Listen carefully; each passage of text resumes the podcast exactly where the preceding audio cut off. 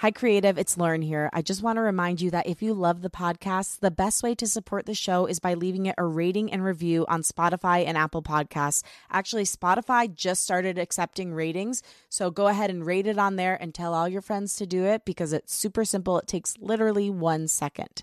I mean, maybe four seconds, but it's really quick.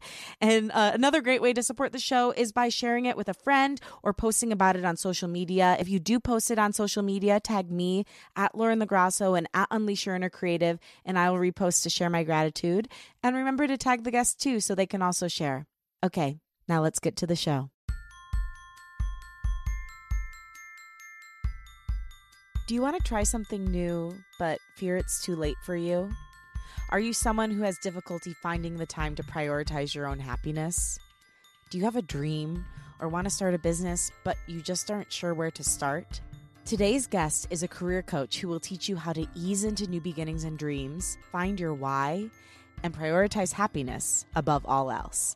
Welcome to Unleash Your Inner Creative with Lauren LaGrasso. I'm Lauren LaGrasso. I'm an award winning podcast host and producer singer songwriter, and multi passionate creative. And this show is meant to give you tools to claim your right to creativity, take fear out of the driver's seat, and love, trust, and know yourself enough to pursue whatever it is that's on your heart. On the show, we explore the creative process and journey, mental health, self development, spirituality, and everything it means to be a human and become more human. Today's guest is Elaine Lou Cartas. She's a business coach, career coach, and speaker for women of color and allies whose goal is to help small business owners align their business and life with their values, strengths, and personality to reach their goals and live life on their own terms. Elaine has been featured in Forbes, Business Insider, Money Magazine, Badassery Magazine, Pasadena Magazine, and Good Morning La La Land. She has spoken around the world, from Sweden to Indonesia. She's also created the Color Your Dreams podcast, which she hosts, a show that helps individuals take their vision and turn that into some sort of business or idea or success that they've always dreamed of. Elaine started her career as a grassroots organizer ended up going to graduate school. And a couple days after that, after she got her master's degree, realized she didn't want to keep going in a traditional path. She wanted to create her own life and started her coaching company within just a couple weeks. It's truly an amazing story, which she tells today on the podcast. She also has so much wisdom about mental health, spirituality, breaking generational cycles, all kinds of things. And from today's chat, you'll learn how to start setting boundaries, the gifts of confronting and healing from generational trauma, how to start and grow your big idea, how to know if you need a creative break, the power of shifting mindset from what do I want to achieve to how do I want to feel, and so much more. Two little notes before we get into the interview. First, Elaine and I recorded this when I was taking my break in May of 2022. So you'll hear us reference that. The other thing I just want to give you a little heads up on because as a person who's an audio person, my ears would start to be like, what's going on here? I just wanted to let you, my beautiful listener, know that, you know, sometimes when we're hand talkers, our hands hit the mic. And I believe that was happening a decent amount throughout Elaine's audio. So if you hear a little tap tap, that's just our dear friend being expressive. You can picture her using her hands, and uh, it'll feel like you're right in the room. So, anyway, now here she is, Elaine Lou Cartas.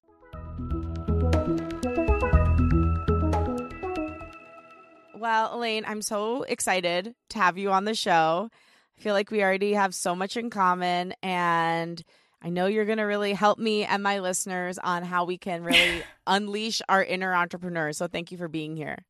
Well, thanks for having me. I mean, I've been listening to your podcast and I'm like, oh my gosh, so much to relate to. You had one on identity crisis. Like, well, I just published mine a couple weeks ago on identity crisis because everyone's going through it with this past two years of the pandemic. We're really making sure we're happy and fulfilled. Yeah. As that sounds. Yeah, you know, I'm like still pretty much in the thick of it. I took this past month off of the podcast. Like I'm doing interviews still, but I haven't been publishing the podcast for the past month because I'm trying to give myself space to think and figure things out. And yeah, it's really challenging. You know, this is an interesting thing, and I want to get into your story, but when you're up leveling to an extent where you're not just like taking the next step in the same direction you've been going in a bigger way, but you're trying to go in a completely different direction and make sure it's in line with your soul, there's a little bit more pressure in figuring out the answers. So I'm curious for you and your identity crisis that you're going through. How have you been going about that? Well, I want to commend you for taking a month off from the podcast. That's one. And I share that because that's what I had to do. I had to figure out what was I doing to take a step back to have time to really pause and reflect and ask those hard questions. So, similar to you, that's what I did. I want to say it became really strong. And when I mean strong, I mean anxiety, mm-hmm. right? That little fucker. So anxiety's been creeping up, right? Last year, I'm like, hold on, I have such a successful business, like multi six. My business actually grew in 2020. And I was doing obviously virtually, but virtually free events every month, twice a month. I'm like, I just wasn't feeling it anymore. And it's kind of upsetting too, where it's like everything I've built up to now, how come I'm not happy anymore? What's mm-hmm. going on? And I went from doing monthly events to bi monthly to quarterly. So, similar to you taking this month off and really asking myself, do I really want to do this? And also, I mean, I've heard you share this in other podcast episodes, but like, I really love podcasting. So I didn't have a podcast until this past year because it's like a journal entry. And I was just, I was so over doing the same thing over and over again that I felt like I wasn't showing up in my most authentic self. Mm. So going through identity crisis was really pausing, like figuring out what things I didn't have to do all the time to give myself reflection on what I really want to do and then testing things. Because I think so often it's like, okay, this is it. I'm going to do this. But what is one small little taste I could do? And for me, even before I decided to do a podcast, I was just, guess, interviewing in other podcasting. I'm like, okay, this is what I want to do. And I shifted my business where I knew that I didn't want to work with beginning, starting entrepreneurs anymore. I wanted mm. to work with mm. people that were more established. And that's different. That's a different target market. That's a different niche. That's a different way to approach business. Yeah, totally. So that's something interesting that you bring up. And I've heard you kind of allude to that in other podcast interviews you do. But talking about the who you want to be reaching with your business at what point when you're building a business should you be thinking about that? Because that's something I've been thinking about a lot lately with the podcast. I make music, like all these things I'm doing. I've been thinking about how many people I want to reach or the way I want to reach them, but I don't think I've been thinking about who enough. When do you start thinking about the who? It sounds like you're in a perfect time to do the who right now because you are thinking about that, right? And I've been hearing your podcast, like with your identity crisis episode, where you're just doing all of these things. And if anything, because you're doing so much time and hey, we have 24 hours in a day, seven days in a week, it's like, who deserves my time? That's a better yeah. question to ask. And when you're asking yourself who deserves your time, who fills you up and gets you excited to serve? And when I think about the people I'm excited to serve, it's not the oh my gosh how am i supposed to pay for my rent and pay for things i mean that's all really important but i like serving my clients who they already have a proven service and proven results where they actually need help balancing their life again and mm. how are mm. you going to structure your business around your life versus your life structuring around your business that's what i've realized and to my own clients i ask them as their i call it purposely pivoting of who do you enjoy working with? And then when you figure out the who, then you work backwards from it. Okay, so who are your favorite clients that you've worked with? What do they all have in common? What were the topics you guys talked about that was really important? And it's even fascinating. I am a business and career coach for women of color and allies. But when I look at all of my emails, my podcast episodes. It's not even the business strategies people want to talk about. It's like the real deep shit. They're like, why I got rid of this program? I'm changing my business. They want to know my mistakes and my failures, what I had to do. And I will say, everybody, it takes a village. When you're saying it takes a village, do you mean it takes a village of people that you're talking to or a village of people that you have backing you up who are helping you figure out what you put out there? I think it's all of the above. I don't think it's one or the other, right? So when I was kind of in this, I want to shift my business, I made that list. Okay, here are the top clients that I love working with, whether currently or past. And then I did target market research, as you should, right? Just asking, hey, I just want to get your feedback. Why did you decide to work with me? What did you enjoy the most when you worked with me? How did you find me? Right? So there's that. There's that business part. But There is also, I mean, I have my own coaches and then I have my own therapist as well, right? Because what's happened is we've created this system. We know what the rhythms and the routines that has helped us become successful. And then it's like you're burning it down to the ground and it's like, WTF, what the hell are you doing? You built something so successful and you want to change it. But I also know money's energy. Money comes from the word current, currency. Money is meant to move. So if you're no longer aligned, your audience will feel it. Mm. And I couldn't fake it. I just knew I had to shift and change anything. Yeah. And it was interesting too, because you mentioned something earlier. This was like a huge lesson I recently had where I was doing a free seminar and I didn't really advertise it. Like, I really just told a few people in my community and I wanted to do it to like give them thanks. And I'm at a stage of my life where I need to stop doing so many free things because I don't have enough time to, honestly. But I wanted to do that. I did. But no one showed up. Everyone, it was only like six or seven people. Everybody forgot. It was like the day before Mother's Day. It wasn't a good time. I know I cried my eyes out. But after I was done having my little meltdown, I realized this is happening because you didn't charge. If you had even charged $5, those people would not have missed it because they gave you an exchange of energy for your time. And because they didn't, it didn't have value to them. And a lot of times I think three things are great, and it's great if you are getting some sort of energy exchange back. But when you're just putting that out there and just giving and giving and giving, people don't always appreciate it because they think it's always going to be there and at no cost to them. How do you feel about that? And what have been your lessons that you've learned around giving away free things. Yeah. Well, first off, this is a free thing, right? Yeah. Like doing this podcast where your listeners, my audience is listening and it's identifying what feels good to give for free and to give back. Maybe it comes from our Catholicism upbringing. Yeah. And actually, speaking of Catholicism upbringing, I don't know if you know this, but Mother Teresa was a millionaire. Get it, girl yeah, she was a millionaire. No one thinks about that because we think about, like, oh, they're driving a G Wagon, they're showing it off. But she understood how money works, right? She asked for donations from big donors and gave it back to the community. So if we have big missions in this world, how are we supposed to if we don't give ourselves, you know, just really put into water in ourselves first before to others. Right. So what you were just sharing about that free event that you did, like I said earlier, I used to do free events and I can't credit the term to myself, but it's a term that my own therapists have shared. It's called compassion fatigue. Mm. You're giving so much but not getting anything back. And for me, that stems from my nonprofit life beforehand, but also I think a lot to do with how I was in my family. I was the one that gave so much and was there all the time. And as women, that was the roles we played too. I, I always remind my clients do you know women just started making money at the turn of the century? Like, this is a new concept. That's why there's so much pressure.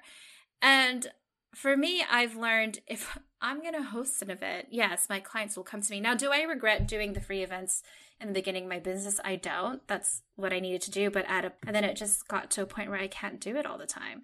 But I still want to give back, which is similar to you, Lauren, why I do a podcast because this is the capacity I could give at. I'm at least holding space for one or two other people I'm interviewing, and that's it. Right. That's it. Right. Yeah. Certain free offerings I do want to give, but I had a mentor recently tell me like you have to charge more money so that you can give more away too. Yes. You know? So it's like do it so you can be philanthropic and you can be an altruist, but also you have to like have the energy balanced. So, okay, I do want to get to your story a little bit because I think it's very interesting. Right before we both got on, we were talking about how we have a lot of crossover with our matrilineal lineage, I guess. and both of our grandmothers were beauty store owners, so entrepreneurship runs in our blood. Also, mental health and mental health issues it run in my family. You just let me know they also run in yours. So, a lot of things going on. And I'm just like glad to be with someone who relates to me and who talks about these things openly too. Yeah, and it's not something that's talked about. My grandmother has now passed. She passed away last year. And I didn't even know she was a beauty store owner until she died. Mind you, I have the typical like immigrant family story. My grandma was basically my third parent. While my parents were working, it was my grandma taking care of us. And to be honest, I didn't have a great relationship with my grandma growing up because she was so focused on teaching me how to be a housewife essentially. Yeah. She was like, "Come sweep this, wash the dishes." And I was like, "Nope, I'm going to get dirty with my brothers. I'm going to go out in the sun and you're going to put me in dresses and I'm going to rip the skirt and get bruises and scars." And you know, you just get older, right? And you get to understand and what I've learned from her was that that's what she had to do. I mean, her husband died from war and something that I've been learning, we are a post war traumatic society. Mm. Sure, the mm. war didn't happen in our lifetime. We're both millennials, but we are seeing the side effects of it. And my grandma was in her 30s or 40s. My mom was 16 at the time, and she became a single mom and had to raise five kids. So I also acknowledge how privileged I am that I don't have those stressors, which is why it's important for me to put my mental health first and also to pay homage to all the generations before me that didn't have this choice. Right. To have this life of choice. I'm not even saying business owner or podcaster, but having a life of choice. This is the choice I am choosing to do, spending time with you at 4 p.m. to do this podcast interview. Yeah. I mean, I think about that all the time because my grandma was such a badass and like I loved her so much but I had a hard relationship with her because she came from abuse. So she she broke the cycle of abuse but she still had a lot of harshness to her that bled into the way she raised us. So I had a hard time with it, but looking back on it, I'm like, I God, I wish I could have thanked her. I wish I could have asked her questions about when she was a like beauty business owner. Like I wish I could have known the full picture of what she survived and the cycle she stopped and the one she began so that we could continue them. So it is really beautiful and difficult and hard. The thing I love that you're talking about it, you told me you're studying trauma? Yeah, I'm currently doing a trauma informed certification. And it's separate from being a therapist, right? But since I do serve women of color and allies, especially in the past two years, my clients are sharing with me deep personal stuff. And it's really important for me to hold safe space for them as they're sharing. Mm. Sure, it's like not business strategy, but as you've mentioned, Jen Sincero's quote, every new level there's a new devil. Yeah. And it's not even a business strategy. It's really going back to whatever mental block you're going through. Yeah, it's acknowledging it. Right. And I love that you as a coach for these high level women are acknowledging that because the thing that I realize and why I, mental health is such a big part of this podcast is that's a huge piece of what we do. Like the trauma that we've repressed, the trauma we're working through, all these things, they inform how we are as artists, as entrepreneurs, as people. Like, if we're not dealing with that, if we're not confronting that, we can't possibly be as effective and as fulfilled in our careers as we want to be. So I love that you're thinking about that. But to take us back a little bit, I want to know about your journey. I know you went from working in nonprofit to then transitioning into being your own boss, but like, tell me about that and what your time in that world has taught you about being an entrepreneur. A huge lesson that I hope all of your creative cuties get away from this is that you're not starting from scratch. You're starting from every single experience. So it's never too late because you're meant to go through those past experiences. It's kind of like you were meant to have those X's before to find the one that you have now. Same thing. So my experience was I graduated man, our generation has gone through so much, right? I'm pretty sure all of you could like agree with that. But I graduated around the recession and I became a grassroots organizer. So I was the opposite. I didn't come from the Midwest and move to California. I'm from, born and raised California and moved to Iowa, Des Moines, oh, Iowa. Treacherous. and I worked on a congressional campaign. So I was one of those people that called you and reminded you to vote. And I used to do 400 calls a day, knocked on 30 doors an hour. So I learned how to be rejected real quick. But at the same time, I hated that job. Six months later, though, we organized 557 volunteers. So I also appreciated that I came into the workforce before social media became big because I really learned how to connect and build relationships with folks and really hear them. I was in meetings with other community leaders and understanding what issues were important to them and then just really got out the votes for candidates and issues that I worked for. Now it burned me out. Mm-hmm. And one of my mentors said, Hey, you should be a fundraiser. So I became a fundraiser in politics. And I was just kind of, just quite frankly, tired of all the bullshit when it came to politics. And I wanted to get out of it. So then I transitioned and became a nonprofit fundraiser. And to this day, I say it was my dream job. I worked at Pasadena City College, and in six months, we raised over $1.1 million. They recently got a $30 million donation as well, just to serve the community college kids. And I had the best boss. She really taught me what it became to be a leader. And I joke around with her. I was like, yeah, that was my best dream job, but I'm in my best dream business. And the moment I realized I wanted to start my business was the moment I graduated from getting my master's. So I just spent all this money to get my master's, just paid off $30,000 in debt from undergrad. And the day I graduated, your body knows. There's a book called The Body Keeps Score. Yes. Your body tells you. And that is the hardest book I have ever read. It took me three months to read. Yeah. Ugh. I'm reading some more hard ones right now. Like there's some books where it's just like too much truth. Let me throw it across the room and come back when I'm ready. That's how I feel about Codependent No More too. So oh, hard. Oh, Codependent No More changed my life. Yeah. That book, I read that book like yeah, like five, six years ago. I was like, oh, that's me. that's what's been happening. Well, I feel like in so many, because I mean, obviously we're from different cultures, but Italian culture sounds very similar in a lot of ways. Like, oh, Catholicism has taken over Philippines. Yeah, I'm Filipino, so yes, right. So, so we have a lot of overlap, but like their codependency is called just being alive. like it's called breathing. It's just we all feel what everyone feels and do what anyone ever tells us to do, just that. So yeah, healing well, from that's a, it's it's like a it's a road. and what happened was the day I graduated, I didn't eat anything. And for Italians and Filipinos, we love eating. I didn't eat anything, so that was like a huge thing for graduation party. I'm like, oh, I've been listening to what everyone's been telling me to do. I'm Ooh. not going after my own dreams, and that's when I started my coaching business. Was the day I graduated college. I mean, grad school tell me how this transition looks. So you have the re- revelation. You're like, I'm not eating. I'm not myself. I don't feel me. How was the transition from having that realization into starting the business? What was the time frame? What did it look like? Probably two weeks. I started, I mean, like when I know something, I know something. So I started contacting friends that I knew that had their own business. I didn't know it was being a coach, by the way. I just knew I wanted to have my own business. And I just started connecting with friends. And then one of them said, Hey, you should hire your own business coach. And I hired one. And and as we're talking about grandmother, so my other grandmother, and this is how I knew this was like my life calling, was I took the day off. I had to bring my grandma to the eye doctor because she needed a new prescription. So I was like, well, I might as well take the day off. I might as well file my DBA at the state of California.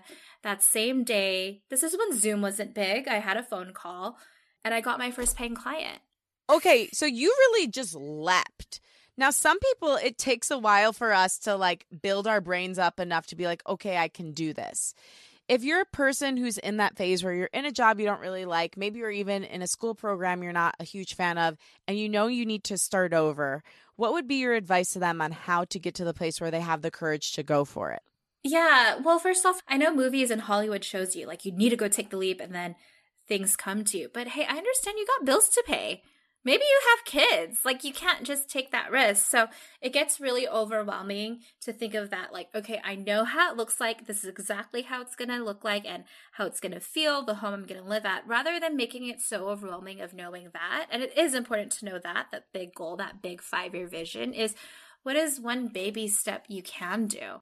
And for me, at the time when I graduated from grad school, it was, well, let me have some conversations with other business owners. It's kind of like, you know, that moment when you realize, I want to be healthy. Like, I can't be eating shit anymore. So then, who can I talk to? Who are friends I can talk to that have a healthy lifestyle so I could be encouraged? It's kind of like finding that support system. It's being able to be among peers who are going or have gone through that situation because so often we think we're alone when in reality humans have been here for millions of years. Aw, that does make me feel good. that we're all crazy? Well, yeah, that we've been here for millions of years. Like I saw a quote recently. It was like, because obviously going through this thing where I'm just trying to reconfigure my life, like, you know, think of everything you've survived, but then think of everything your ancestors survived just for you to be here right now. Like, the fact that you're even here is a miracle. So that's, you know, step one. You can feel good about that and then go from there.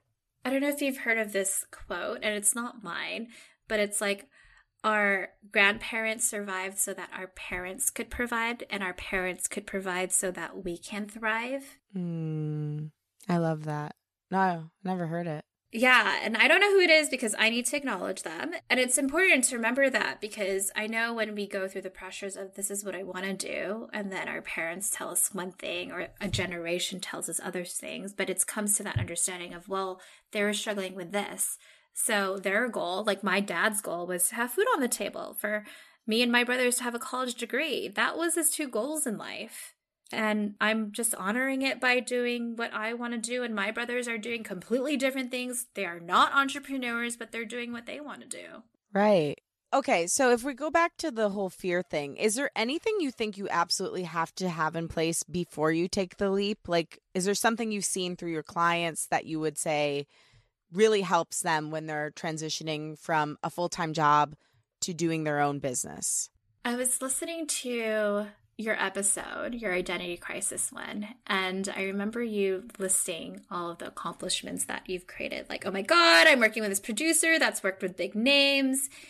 And I just want to remind folks I know it's easy to list those wins probably once in a while, but I would say listing that every single day, even the small ones, even the I had a conversation with so and so, even if it doesn't lead to them becoming a client or a possible opportunity, but reminding yourself, like, wow, there is movement that is happening. Mm. Going to this bigger dreams. And as you see that list grow and grow and you're feeling more confident, that's when you could take the leap of faith. But we work so hard on creating a to do list that we never put the to be list, the winning list those wins. Those are important.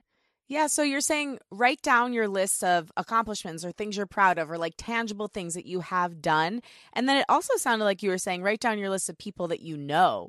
Because I know a big part of your business is that you've built pretty much completely organically utilizing that grassroots mentality that you had when you worked for these nonprofits and taking that into your coaching business. How can we start to utilize an organic growth model like you have? Like, what are your tactics for figuring out who you actually have in your network and the best way to build relationships with them? It's going to sound so simple, but I'm going to tell all of you guys people have paid me a shit ton of money to raise millions for them. And like, that's it. Uh, just like I said earlier, humans have been around for millions of years. So this is not like a crazy idea. But actually, the question is where is your list of people? Where are your contacts? So, are they on your LinkedIn? Are they on your Gmail? Are they on Instagram? Wherever it is. And then, what I tell people is play some fun music. So, I will share this with your audience. I have a Mr. Bear's Budget Bangers. It's 1990s and 2000s hip hop. So, I play that Spotify playlist in the background or whatever you want to listen to and look through your list A through Z. And there's a couple of things that you want to do. You're going to look at one, if they are someone that you would want to talk to right? Or two, if you just in your gut feeling, I know you talk about the gut all the time, like, hey, I know they're not necessarily someone that may not understand my work, but they're probably a super connector. Mm. So start putting a list together of people that you possibly want to connect with. Maybe it's possible clients, maybe it's people that understand the pain of future clients that you want to work with, or maybe they're just a super connector and they want to connect with others. And do you always, I know you said you'll reach out to people on Instagram and just be like, hey, I saw that we're both in LA. What, what part of town are you in? What's your favorite coffee place or something like that? At what point do you go from building a relationship to then transitioning over to, if you ever want help with this, I'm here? In the beginning of my business, I was hustling a lot. Like, I didn't care. I'll just talk to anyone. But now that I have a lot more clients, my time is even more important. But there are times when I'm on Instagram or I was at a virtual event earlier today. I'm like, this person looks really cool. I just want to talk to them. And they're not even a potential client, but I just know, just like you and me, like how we got connected. So thank you, Cam, for connecting yes, us. Like Cam I just want to connect. I just want to connect with per- this person, but also I want folks to know to be completely unattached to the result. It's kind of like when you're dating, right? You're not going to be like, oh my God, on the first date, I need to know that this person's going to be the one. Then how the hell are you supposed to enjoy everything else? That's like a lot of pressure. But yeah. just, okay, where can this go? But I actually just converted a new one to one client. And that was a conversation I had with her about a year ago. We just conducted through a referral and she's just been following me, reading my emails, listening to my podcast, We're like, hey, I do want to work with you now. Mm. You have an email list, I'm assuming from what you just said. Yeah? Yes, I do. How do you bring value on an email list? Because people are so inundated. How do you make sure you're giving something that is valuable and not spammy? So, I actually have my own newsletter, and I'll give an example of what I do so others can do it. And I miss the old days, like the Xanga live journal days. Yes. You know, I remember like stalking it where I wanted to see my crushes back in the day and see, oh my God, are they to write about me? Or. or just like reading about what movies that they've watched. And what's interesting is in my newsletter, you can join. It's called the Color Genes newsletter. You could go to elainelou.com slash join. But every Monday, an email gets sent out, and it is like that. For example, one email I shared, I'm actually drafting it right now. I don't know if you've watched This Is Us because the last episode came out, but I just shared oh my gosh, this last episode, and this is my big takeaways from it mm. and why you should watch it. it. Has nothing to do with business, but people like getting to know you on a personal level. But then in that, then I have different segments of here's my business tip, here's my career tip, here's a client win, and then this is how you could work with me. Mm. So that's how I've maintained my list. And at the end of each email, it's do you know one or two people that would benefit from this email, for them this email? That's really cool. Yeah, I've just made it personal. I mean, my podcast is personal, but in my emails, I make it in a different way mm-hmm. because it's a new day, it's a Monday. But what's interesting is every single time I give people a recommendation of a show to watch, like Bridgerton season two, I get more hits and likes and reply backs on that than my business tips. It's just, yeah, people want to get to know you. I think that's so true because people are looking for something that's relatable. See, this is something I've been obsessed with, and maybe you'll have an opinion on this. Right now, I'm obsessed with building community because I'm working with these people. They're very special and they're saying amazing things. But I know it's not just what they're saying, it's somehow. It's how they're saying it and how people are connecting and relating to that. And then galvanizing each other to come back to the content or the person or the brand.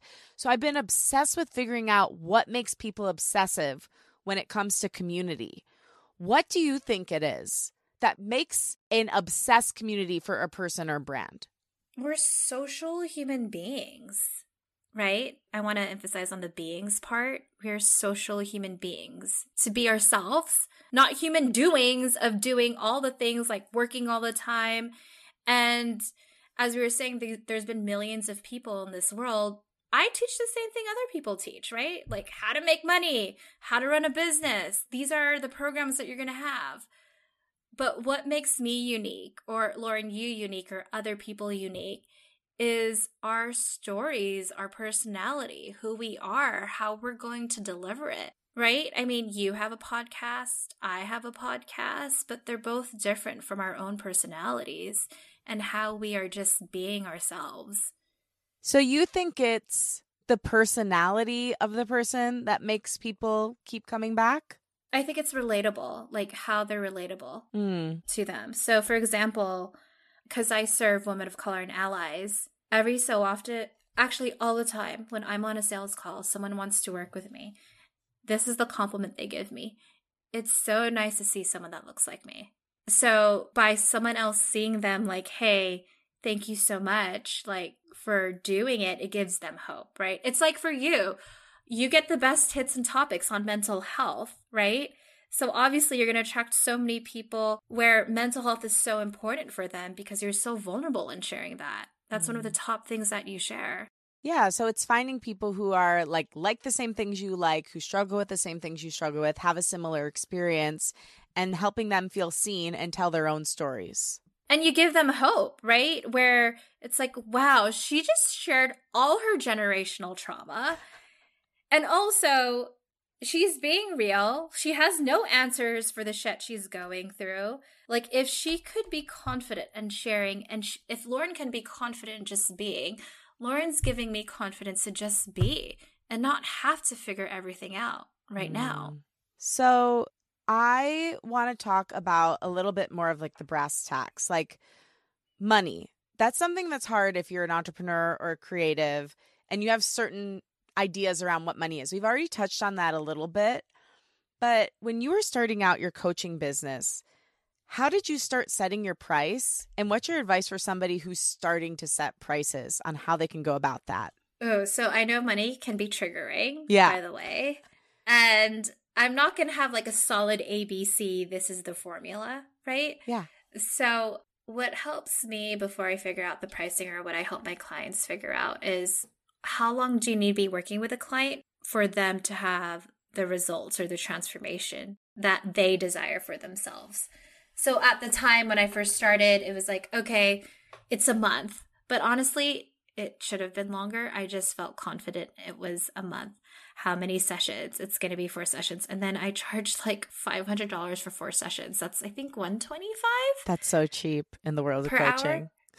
Oh yeah. No my pricing has absolutely increased and changed but sometimes you just have to go through it so yeah. i went through it and i realized oh my gosh i'm giving so much time and energy and for those that have a service-based business for those that are coaches that are listening you then quickly realize your clients aren't just working with you based off the sessions they're working with you so that you are holding energetic space for your client 24 7. Like, I joke around with my clients. I'm like, when I take a shit and shower, I think about you. You're like, oh my gosh, this is an incredible idea for them. Or, oh, are they not feeling good? Like, oh, let me send them a voice memo. Like, I'm just holding that energetic yeah. space for them. So, how did you know when it was time to raise your prices? What did that look like? For me, I, I started feeling resentful. Ah, okay. I had that feeling like, God, they're getting so much from me. And that's when I just decided to change my pricing. I mean, I've been in business for almost five years now. I started in 2017. So in July of this year, 2022, it's going to be my five years. It's a mix of things now because I do have a team. So it's paying my team and also making sure it's client centered. How long does a client need to be with me for them to get the results that they deserve to receive and not just monetarily but also their lifestyle in life how long do they need to be with me and also i've been in business for five years i have a shit ton of client results like i know my worth yeah read them and weep honey So if someone listening has, you know, maybe they're also Catholic, who knows? There's could be a lot of things. With Catholicism, not only do we not make money, but we're expected to give 10% away. hey, not only am I not going to take offering. your money, let me pay you for helping you.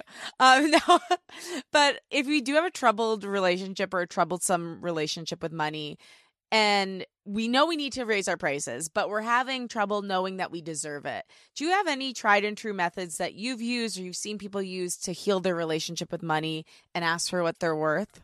Yeah. So I actually asked the question how do you want your life to look like? Mm. Right. So not even thinking about the money, but like thinking, how do you want your life to look like? Are you having lunch and dinner with your partner like every day? How many days are you working? Right. So how does that life look like? Mm. How many hours are you working per week? And then here comes the hard questions. Is that reflective right now in your current business? What needs to start changing? If you're going to work X amount of hours and you want to go travel once a month or quarterly, then how much do you need to make per month? And then from the how much do you need to make per month, then how much clients, how much per month. So, and it goes back to what is the life you want? I mean, I've shared with my clients, I don't know about you, but I don't want to have lunch and dinner with my computer all the time. Like, I actually want to have it with my boyfriend and being present. Yeah. I love that. So it's like you basically figure out the life you want, work your way backward, and then it's less of an emotional thing at that point and more of a logical thing. How do I make yeah. the money I need for the life I want? And then also ask yourself, how does that make you become a better partner mm. and a better daughter? And even being more present at those family parties if you choose to go, or the ones you actually want to go to, or even being more present being with your friends rather than, oh my gosh, I, I can't go to this lunch because I have to pay for things, or just any of the other things. That's a great point you bring up because I think a lot of entrepreneurs struggle with this. My roommate, who's one of my best friends, she has an amazing business. She does music consulting, but she's really struggling right now because she's basically burning herself out working all day long. And I keep saying to her, girl, like, you're amazing at what you do, you have results. Why don't you work less hours? But I think she feels like she can't because at first it was a hustle, right? And so I guess if you've gotten into a phase where you're really spinning your wheels and in workaholism, how do you start to separate yourself from that and get more toward this holistic thing you're talking about where you have a balanced life? Yeah, I mean, it is hard, right? I mean, we live in a society where our identity is what we do, whether it mm-hmm. a job or business, and reminding yourself of what are the other roles that you have in your life. That's important to you, right? Granddaughter, daughter, partner, dog owner. Yes. Human being, you know, traveler. Like, what are your other roles? And then from there, understanding those roles, then when do I fit those roles into my life? Like, if we schedule so often for our meetings, are we doing that within our own personal life? Mm-hmm my boyfriend's like next door and I yell at him and I'm like, put that in my calendar when like we plan like double dates with our friends and adding that in. But it took me a while to get there because I used to be so reactive. I know we're doing this interview on Mondays, but Tuesday through Thursday, those are the days I do calls, and the Mondays are my CEO days.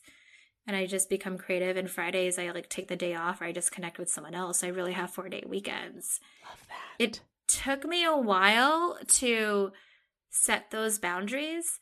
But at the same time, I also see how I'm a better coach to my own clients, how I'm being more present with them. And it also aligns with my values because if I'm all about helping my clients purposely pivot to have an aligned business that matches their life, then I'm also doing that. You just described my dream life. I literally over the weekend said to my boyfriend, the weekend should be four days. yeah,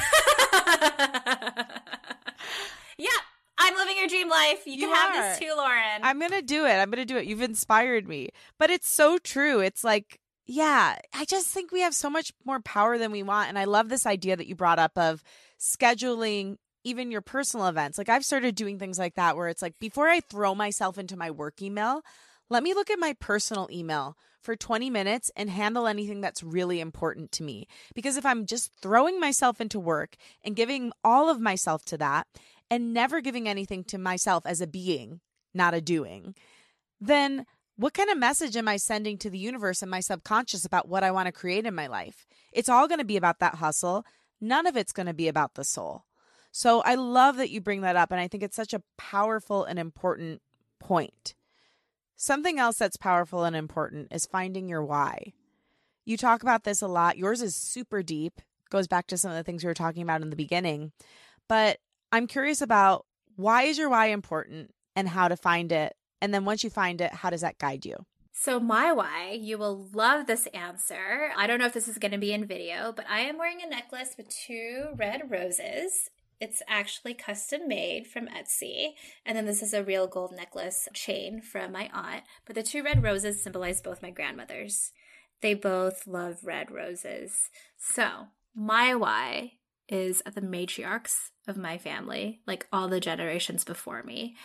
And like I said earlier in this podcast, is all the generations before me have given me a life of choice. So that's what has helped and encouraged me to go and do the thing that I am passionate about, but also not be attached to this has to be the one, right? Because I'm also mindful we're humans, we're going to evolve. So if this shit changes, that's cool. And all that matters is that I am happy and aligned. And for others, I'm not saying your why has to be another human, like it doesn't necessarily have to be a family member, but why are you doing this in the first place? Right? Like, why would you be willing to want to leave a nine to five job or to move to a different state? Why is it important to you? If it is because as corny as it sounds, you want to change other people's lives, or Mhm. you've undergone this thing, and you know by doing this one methodology or thing, you need to teach other people. What is it? But it's actually important to understand and remember what your why is because shit's hard, man. You know, like, Yeah, it is. I mean, I'm not even saying business. I'm just going to say life. Life is hard. I was sharing, I was talking to another client of mine, and I do recommend all my clients have therapists. I have a therapist myself. I actually got two because I'm crazy dreams, you know? But I was sharing with her as millennials, like, not only have we had individual trauma, we've had collective trauma. There was 9 11, there was a recession, Mhm. 2020, a lot of shit happened. I mean, things that's happened in Ukraine, there's inflation. We've had a lot of collective trauma. Yeah. And we've got the older people shitting on us and the younger people shitting on us, all of them telling us how stupid we are. Gen Z thinks we're like losers. Uh, the baby boomers think we're assholes. I mean, we've got it coming from every direction. I feel like, you know, we're like the generation that got upwardly shit and downwardly shit on. I know. We're that sandwich generation because I don't know Yeah. if you felt this way when we were kids because I'm only a year older. I'm 34. Okay. But when it was the 90s when we were kids, I was like, wow, I'm going to be able to do anything in my life because economy was Oh, great. yeah. I literally thought that at this time, I don't know, I was going to have some big ass mansion. Fully. Fully. Okay, so let's talk about that because I think that's part of why I'm I'm freaked out at this point. I like- know. I listened to your podcast. Yeah, yeah. So I, you know, because you've heard my brain just spewing. So how do you get over the difference between what your little child's brain thought and what the reality is, and the fact that you are very successful, but it's Mm. not what you envisioned because you didn't know what the world was. But then that kid is still somewhere inside of you, like fighting for more. Okay. Okay. Tell me. I got it. I Yeah. got the answer. Okay. I don't think I could, you know, save the world, but I got I got an answer Yeah, yeah. for you. Well, first off, right, acknowledging that we live in this capitalistic society. So the definition of success and happiness is to work, right? So that's Mhm. why for me, not even kidding, I was like, I'm gonna live in this New York penthouse and have servers. That's what I thought happiness and success looks like. And actually, what I've realized and that's why I've made so many pivots and changes within my own career, within my own personal life, is how do you want to feel? Mm. Oh. yeah, right? Like, I'm to give an example, and I'd love your thoughts on this, Lauren. But, like, how do I want to feel? I'm like, I just want to be fucking happy. So, two weeks ago, right, I have a Peloton. This sounds very LA millennial. I'm like, I don't want to be on the Peloton. I'm going to stare at a screen and hear Cody talk to me. Love Cody, by the way, but I'm like, I don't want to be in my house. Like, what's going to make me happy right now? Literally an hour before, I'm like, I'm going to go to a soul cycle class. I have not been to one in two years. And then I went and like that feeling euphoria of being in like a dark black room and it was a Nicki Minaj versus Ariana Grande ride.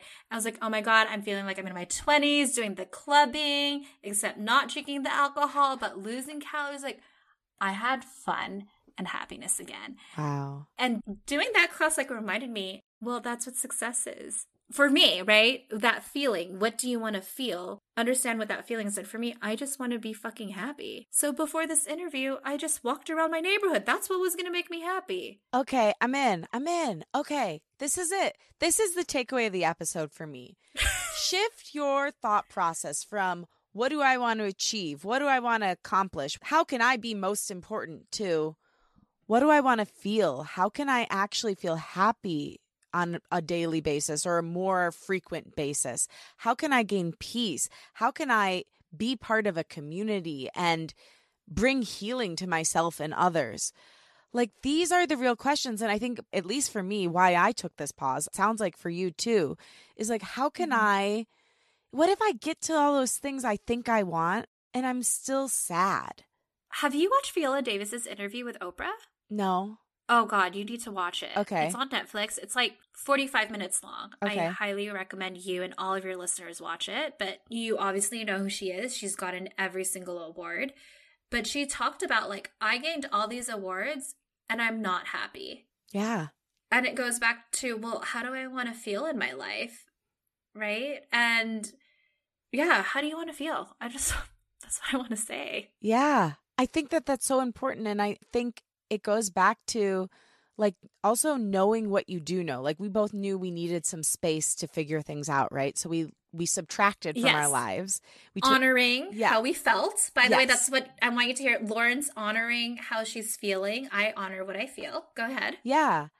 And then now we're figuring out how we want to feel and how the choices that we're making can lead us to that feeling. Yeah. That's it.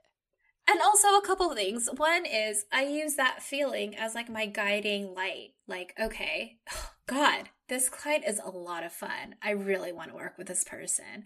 Or wow, Lauren seems really cool. I want to connect with her. And then look, we were just like connecting over email and you asked me to be a podcast guest. But also, I don't want to create this toxic positivity where it's like, okay, this is the feeling. How do I get there? I also want to be mindful of mental health, right? right. You can't just be like, I want to have fun. Okay, I'm going to go do Soul Cycle. I'm going to go do this. But if you acknowledge that there's blocks and I'll be vulnerable, I notice, okay, this is how I want to feel, but there's clearly blocks. I went back to therapy. I specifically do EMDR therapy. I'm such a huge advocate for EMDR mm. therapy. It's like the number one trauma evidence based therapy that actually heals the trauma because it's all from our brain to help us when you're in a present moment or in the future and you get triggered, it doesn't trigger you as much.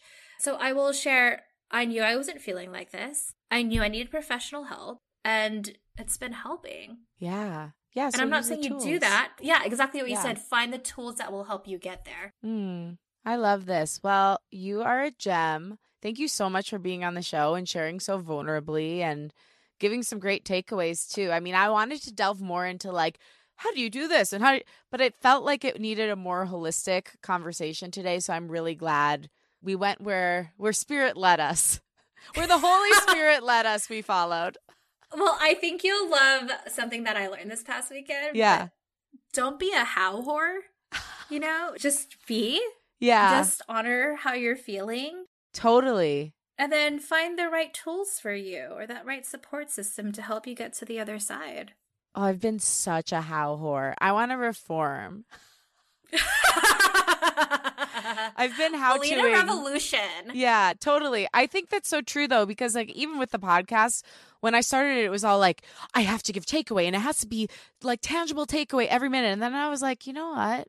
Past year actually, I'm like, I just wanna be myself and share what yeah. I'm going through and have people on who do that too. And so I appreciate that you're one of them. We gave some good house still. We didn't whore ourselves out with them though. and we I thought that this was a very wholesome podcast.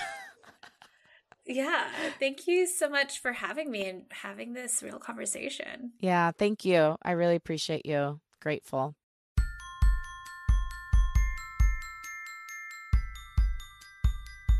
Thanks for listening, and thanks to my guest, Elaine Lou Cartas. For more info on Elaine, follow her at Elaine Lou underscore. Also, check out her website, elainelou.com, where you can find her podcast, Color Your Dreams, her blogs, or you can even schedule a career or business coaching session with her. Thanks to Rachel Fulton for helping edit this episode of Unleash. You can follow her at Rach E. Fulton. Thanks to Liz Full for the show's theme music. Follow her at Liz Full. And again, thank you. If you like what you heard today, remember to rate, review, and follow the show on Apple Podcasts or wherever you get your podcasts. Share the show with a friend and post about it on social media. Tag me at Lauren LaGrasso and at Unleash Your Creative, and I will repost to share my gratitude. My wish for you this week is that instead of asking yourself, What do I want to achieve? ask yourself, How do I want to feel? How do you want to feel on a daily basis? What would creating your dream life feel like? Start with the feeling and work backwards. I love you and I believe in you. Talk with you next week.